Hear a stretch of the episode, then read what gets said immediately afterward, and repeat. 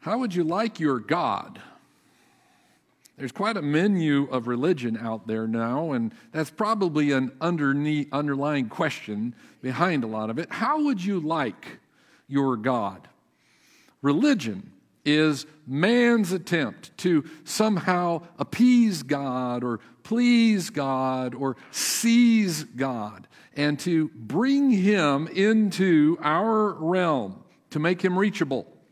So there are idols and temples and altars, all of these things to get this unreachable, unseeable divinity in our grasp where we can control him and downsize him and put him into our realm. People are more comfortable with a God you can see and touch and control. Isn't that ironic? Isn't it ironic that man searches to reduce God so we can get more from him? That's what we're doing there. It's called religion. Lower God into our realm, put him in a building, a box, a statue, pack him up with you, and take him wherever you go. You know, the Bible tells us exactly the opposite about God that God purposely stepped into earth from heaven in order that he might bring us into his realm to live. That's what God has done. Ephesians is a classic example of a city where that was taking place. Open up your Bibles to the book of Ephesians. Ephesus is this whole city that in the first century was attempting to make the divine reachable. It was an important city, fourth largest city in the world around that time, about a quarter of a million people. It was responsible for their patron goddess. Remember her name? Artemis. Artemis of the Ephesians. They built her temple the size of a football field, 60 feet tall, one of the seven wonders of the ancient world. That's an artist's conception of how it looked. That's how it looks now. And there was worship of many other gods, dozens of them, as well as occult kind of worship and magic and black arts and stuff like that. It was a city just filled with a variety of opportunities and immorality. Paul spent time there, more time there than any single city in his ministry time, and the church established a foothold there in Ephesus. Over time, these people who were trying to follow Christ needed help.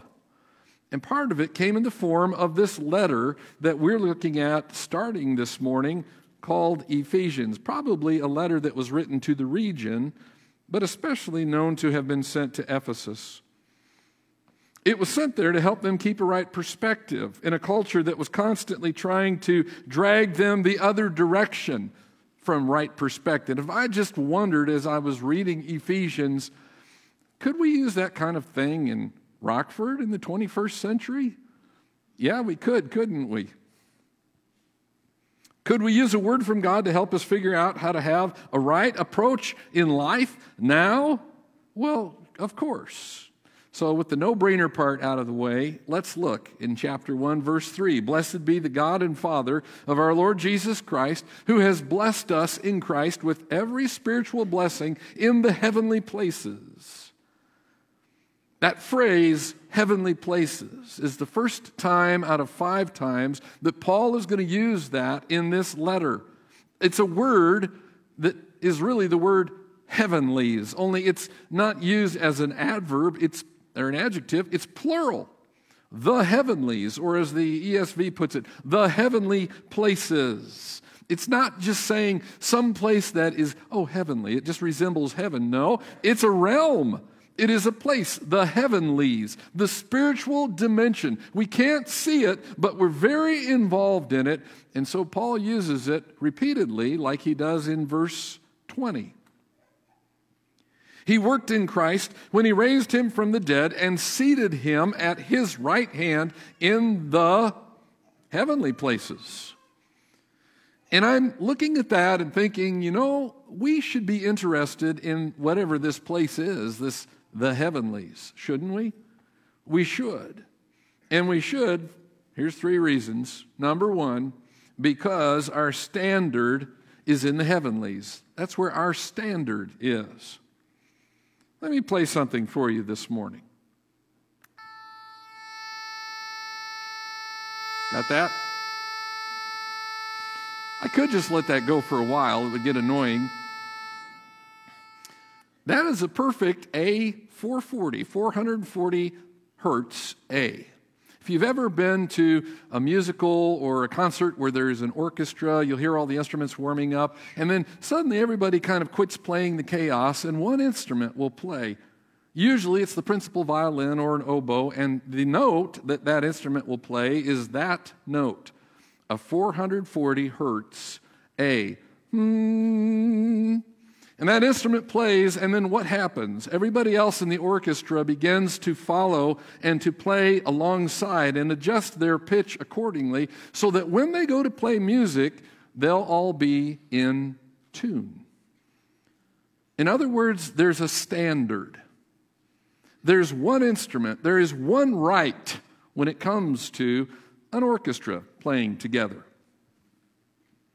Gaithersburg, Maryland is the home of the National Institute of Standards and Technology. You're glad you came this morning to learn that, aren't you? Well, we used to call it the Bureau of Weights and Measures, the NIST.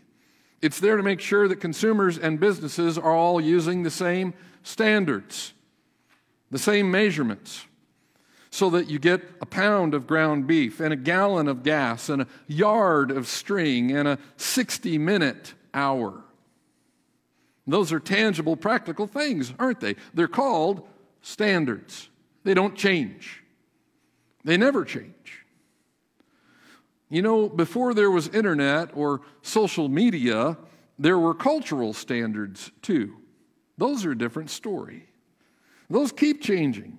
But there are some things about those cultural standards that go clear back to Ephesus, chapter 2, verse 1, Ephesians. Paul notes this to those people who are reading the letter You were dead in the trespasses and sins in which you once walked, following the course of this world, following the prince of the power of the air, the spirit that is now at work in the sons of disobedience, among whom we all once lived in the passions of our flesh, carrying out the desires of the body and the mind, and were by nature children of wrath, like the rest of mankind. Paul's talking about the standards they used to follow. That's what it means to follow the world's standards. We become creatures of wrath. Chapter 4, verse 17.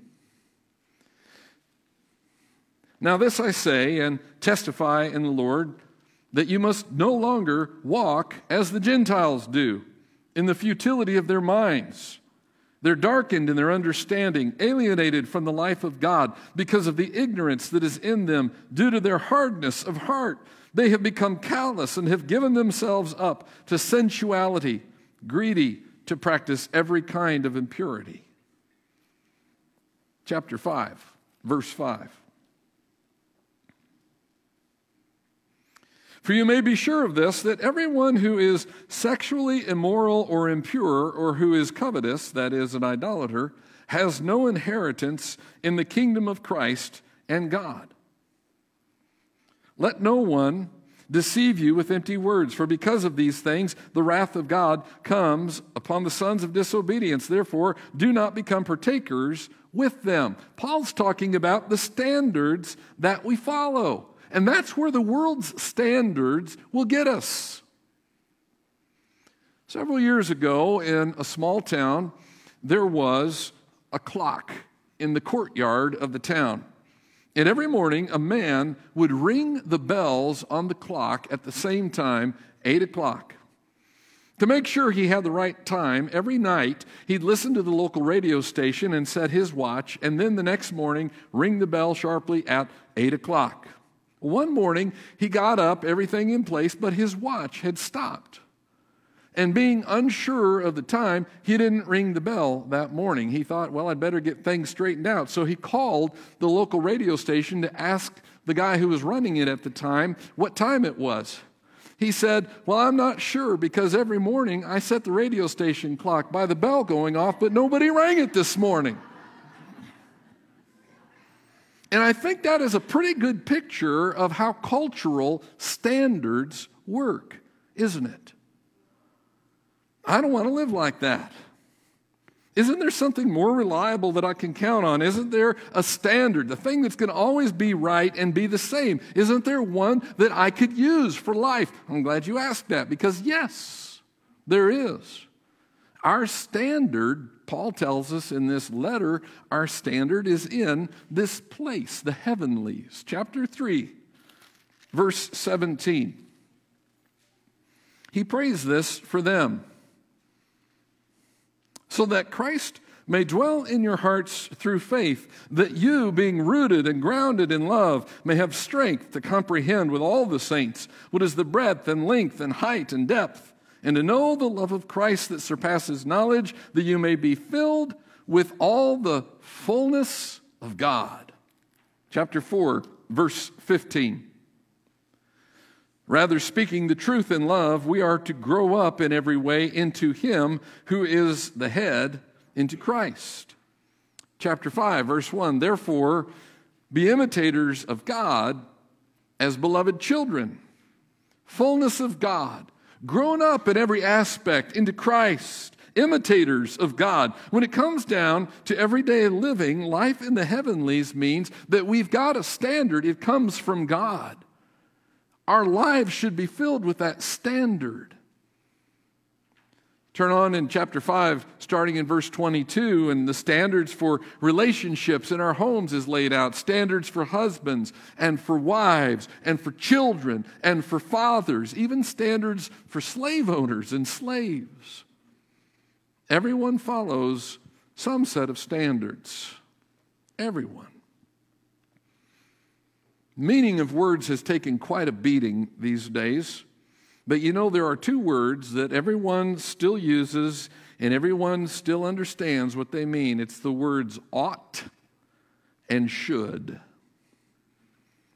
Somewhere in everyone's mind, no matter who it is, they have an idea about what is right and wrong, about what you should and shouldn't do at least about what you should and shouldn't do. Everyone. And that's not just something that church people do. Everyone believes there are things you should and shouldn't do. Where do you get those ideas? Where should you get those ideas? If it's not from God, where is it? Been a lot of articles and studies lately addressing the effects of social media, specifically on teenagers, and the outcome of smartphones, probably not a good name for them, smartphones being the source of people's standards for life isn't good. It's not just teenagers, nobody is immune to it. Most people are affected by this algorithm. An algorithm. You know what? I'll bet most people sitting here this morning couldn't even explain what an algorithm is, let alone spell it. So, why do we let an algorithm be the standard of our lives? Why let it control your choices? We've got a better standard. Amen? Followers of Jesus are people who just happen to accept that our ideas of right and wrong, our standards come from a heavenly source. We look up to where Jesus is seated. We see our standard for life. That's not rocket science. Imitate God, grow up in every way into Him. Our standard is in this realm called the heavenlies. So I'm very interested in the heavenlies. How about you? Here's the second reason I think we should be very interested in the heavenlies, and that's because our citizenship is in the heavenlies. You know, there's horseback riding and there's riding a horse. Those are two different things. Cowboys, cowboys, ride a horse. Horseback riding is for the uninitiated. It's like a shoe that says TGIF on it. Toes go in first, right? If you don't know, there it is. And in just, just in case you didn't know it, horseback riding, that's the part of the horse you ride on. They had to tell you. What other part of the horse are you going to ride? Horseback riding. That's the horse where they tell you how to get on the horse. And then the horse puts his head down and he gets on a trail that he's walked a thousand times before and does this. That's horseback riding. All right? No getting off the course, no running, no galloping, no snorting here. Not today. Horseback riding. You know what? Horses, you look at a horse, horses aren't made to travel like that. That's not why God built horses.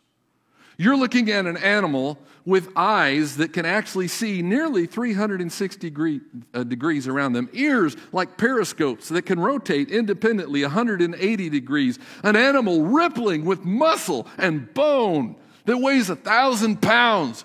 They can run like crazy and stop and turn on a dime. That's what a horse is.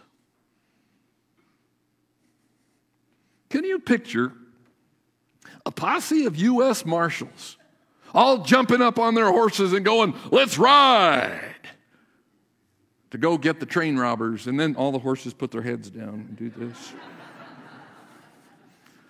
no way. God didn't make horses to do that, did He?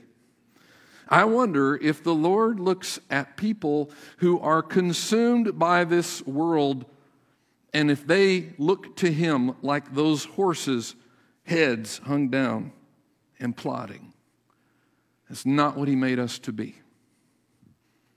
Chapter 1, verse 17, Paul says he prays that these people who are reading his letter would have the eyes of their hearts enlightened, that they would see from the perspective of people who see not just life in this world, because we're not supposed to be living like trail horses, living small.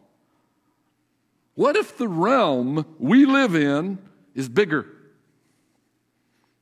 What does it look like to have our citizenship in the heavenlies? I'm glad you asked that. If that's true, here are a few things that would be true. It would be true that no group of people is excluded from that citizenship, wouldn't it? This idea that the lives of all people matter, that isn't some new thing that just came along in the last 10 years. Revelation describes a scene in heaven. John is looking at before God's throne and he says he saw there chapter 7 verse 9 a great multitude that no one could number from every nation, from all tribes and peoples and languages standing before the throne and before the lamb. You know what that means? That means if you've got a problem with a particular group of people, you got a problem in heaven. You're going to have a problem there. Paul was writing this letter to Gentiles. They had been, he said, excluded, cast out, considered not worth being saved. In fact, there were some Jewish rabbis in the first century who taught that the reason that God made the Gentiles was to provide firewood for hell. They were of a different race. They were of a different ancestry. They were from another country. Anybody here this morning from Jewish ancestry? Is there anyone here from Jewish ancestry. Anybody? Okay. I, I knew there might be, but look, that's one out of the whole crowd, right? That means that the rest of us are, guess what? Gentiles. I had bacon this morning. Most people aren't from Jewish background. Most of us are Gentiles. So listen to these words that are directed to people whose citizenship is in the heavenlies. Chapter 2, verse 19. So then you are no longer strangers and aliens, but you are fellow citizens with the saints and members of the household of God. Chapter 3, verse 6 The Gentiles are fellow heirs, members of the same body, partakers of the promise in Christ Jesus through the gospel. Where are you from? Never mind. Doesn't matter. When you're in Christ, it doesn't matter where you are from. Your citizenship is no longer based on where you're from. When we're in Jesus, we're from the same country now. Guess what the name of it is? The heavenlies. The heavenly places. So no one is excluded. Isn't that great news? Here's something else that it means it means unity. One of the great things about life together in the church is that every one of us is relying on the same grace of God to save us.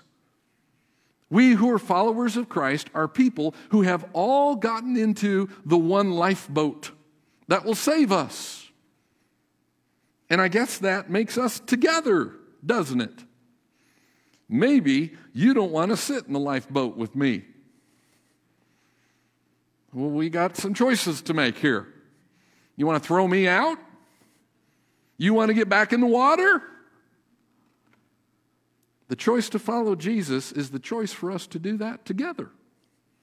And living in the heavenlies means that we're also living together. We're not just around each other. We're not just tolerating each other. We're together. We're together in our thinking, in the direction that we're headed, and in our hope for the future. Chapter 4, verse 3. He says we should be eager to maintain the unity of the Spirit and the bond of peace. There is one body and one spirit, just as you were called to the one hope that belongs to your call. One Lord, one faith, one baptism, one God and Father of all. We have all of these things together. Unity. Here's something else that comes as a result of that, and that means that this life that we're living is short compared to our real home. Imagine with me for a moment you're in Colorado on a backpack trip. You hike in seven miles, you set up camp. Everybody works together, gets the campfire set up, puts a couple logs around it. You put up your pup tent. You uh, get things going for the evening, got some food cooking. You sit back and just enjoy the scenery. But you notice that there's one person in your group who's doing things kind of differently. He's gone off by himself and he's working on a log cabin. Not only is he working on a log cabin, but then over the next couple of days, he begins to stockpile berries and water, and he catches enough trout for everybody to eat, but he just keeps catching them. And finally, somebody comes to this one guy and, you know, works up the nerve to say, Hey, what's up with you? And he looks at him and he says, Well, these are good things. I don't want to leave these behind. Look at all of this stuff what he's not thinking about is that in a couple of days, you're going to pack up and you're going to leave, all of you, and you're going to carry with you only what you can carry. You know what? He's not the only one who has forgotten that he's just visiting. Because when the time is up, and I'm not talking about this hour, I'm talking about when our time is up, we're going to pack up and leave this place, aren't we? And we're going to leave this stuff behind. And We won't be carrying anything with us as we go. So Paul writes in chapter 5, verse 15 Look carefully then how you walk, not as unwise, but as wise, making the best use of the time because the days are evil. Use your time well, Paul says. Use your time well because it's limited, and we need to make the impact that we're able to make as we are here in this world now. We're living in tents here. And when the time for the time uh, the trip is over, we're going to be headed out to the place where we really live, the place where we're going to live, our place in the heavenlies. Here's one more thing about life in the heavenlies that I think we need to keep straight, and that means that our life struggle is in the heavenlies. You know, one of the great strategies of a fight or a war is diversion. Also of magic, which I'm not good at, but diversion. World War II, part of the success of Operation Overlord, that is the invasion of Normandy on D Day, part of the success of that was called Operation Quicksilver. It featured the first U.S. Army group under the command of General George S. Patton. It was a ghost army. Quicksilver built tent cities spread all over eastern England, mess halls, hospitals, ammo dumps, Fuel depots were built, and, and there were fake docks built.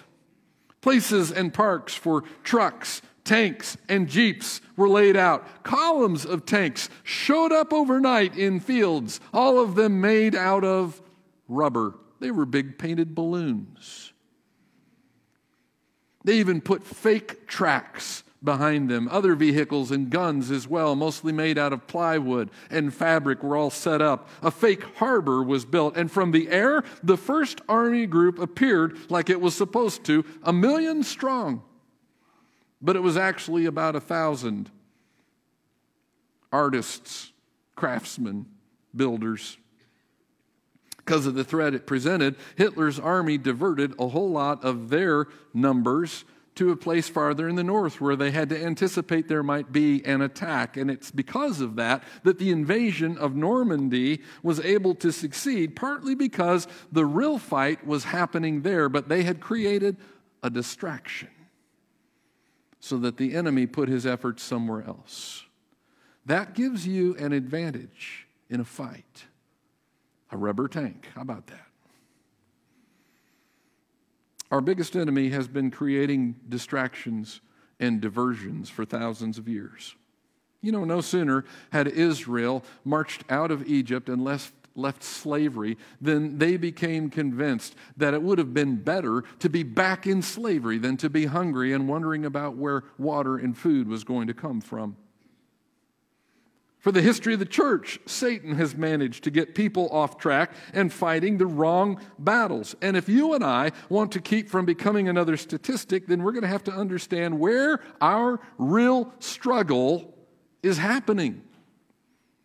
Chapter 6, verse 12, Paul says it We do not wrestle against flesh and blood but against the rulers, against the authorities, against the cosmic powers over the present darkness, against the spiritual forces of evil in the heavenlies, the heavenly places.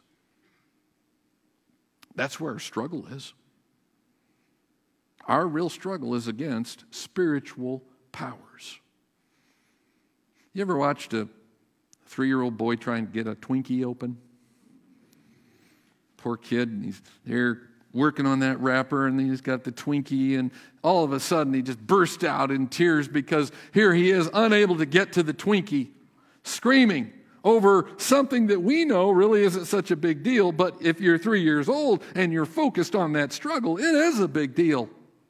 Give me my Twinkie. That's what happens to grown up people when we approach life's real struggles with the wrong perspective. I've watched a lot of people lately shaking their heads and heard a lot of people saying it out loud. What's going on? Have you said that? What's going on? What's happening in our cities? What's, what's happening in workplaces? What's going on in schools? What's happening in politics? What's happening in our country? And Ephesians 6:12 is the answer. What's going on around us is a spiritual assault brothers and sisters. The reason that wealthy people get behind evil agendas. It's why masses of people organize and create disorder. It reminded me of what James says in chapter 3, verse 16, where jealousy and selfish ambition exist. There will be disorder in every vile practice. There is a place, there is an unseen spiritual realm, the heavenlies, and there is a nonstop struggle going on there right now. We get caught up in a lot of struggles, and there's a hazard that we'll forget what's behind all of it. Remember that our real struggle is a spiritual struggle. And then remember this that our only real victory is going to come through spiritual means. That makes sense, doesn't it? It's why we need spiritual armor. Read on in chapter 6. We'll get to that later on, but read on in chapter 6. You can read about the spiritual armor. Whether we win or lose in this struggle isn't going to come down to material stuff, it's going to come down to the spiritual stuff. Remember the movie War Room, produced, oh, eight years ago? War Room. And the War Room was what? It was a closet. a literal closet where a lady would go to spend time every day doing battle. She knew that the struggle would be won or lost while she fought in the war room. If our real struggle is a spiritual struggle, then it makes sense that to win, we have to use a spiritual approach, doesn't it? When Jesus came onto the scene, the people were expecting something else. They're expecting a military leader, looking for the Messiah from God to come and to lead his people in conquest and get Rome off their backs. That's not how it works. Jesus came to win a struggle that was way bigger than that, far more important. So, hear me. You want your kids to do well? You better be praying for them. You want to find the right person to marry? You better be using spiritual discernment. You want to cope with getting older or getting sicker? You better keep your situation in front of God. You want to figure out who you're supposed to be in life? You want to answer the question about your identity? You'd better find your answers in the right places. Our real life struggle is in the heavenlies. So the weapons of our war are there too. I can't look inside anyone here this morning and see exactly what's going on inside of you, but I can tell you this that right now, inside your heart of hearts, there is a battle raging, whether you want it there or not. Because right now, Satan is using his deceit and his lies to try to convince you not to accept God's truth. Right now, he is trying to convince you to remain unconvinced, unaffected, unchanged, unmoved, unconcerned about what really matters. And you could go on from here like that. You could do that.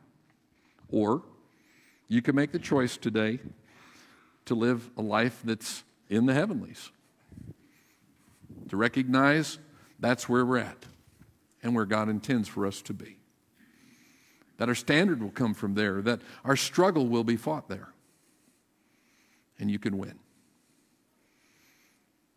In just a moment here, I'm going to ask you to to look deep inside at that struggle and to win and to come out of here today with a decision a decision to be changed, affected, moved, somehow different because you've looked at what God has had to say. Maybe that means accepting Him as Lord in your life today to make the step from life in this world to life in where He wants you to be, the heavenlies. If you're ready to make that choice, we want to help you with that today. Even if you're online and uh, joining us here that way, you can contact us. You can do that right now, cccrockford.org slash connect. Please make a connection. Let us sit down with you, talk to you from God's Word about what it means to be His follower. Let's stand up together. And please pray with me. Father, we don't speak into empty air. We speak to the one who reigns supreme. We speak as your people, seen by you, known by you, and recognize that today uh, we stand responsible to you. Father, we've looked at your word. We've just looked at a bit of what it has to say, how our lives should be and can be different because they're lived in a completely different realm than just this world. Oh God, help us, please, not to be like animals that uh, aren't living out what we're made to do, but rather as people made in the image of God, living life that reflects our knowledge of that. Thank you for your grace. Thank you for the lifeboat. Uh, Father, help us together uh, to live this life that will honor you and right now, uh, every one of us, Father, help us please to, to win in the struggle, as Satan would work to suppress your truth, to divert us from paying attention to what matters, we want your spirit to have reign in our thinking, in our hearts. I pray in Jesus' name.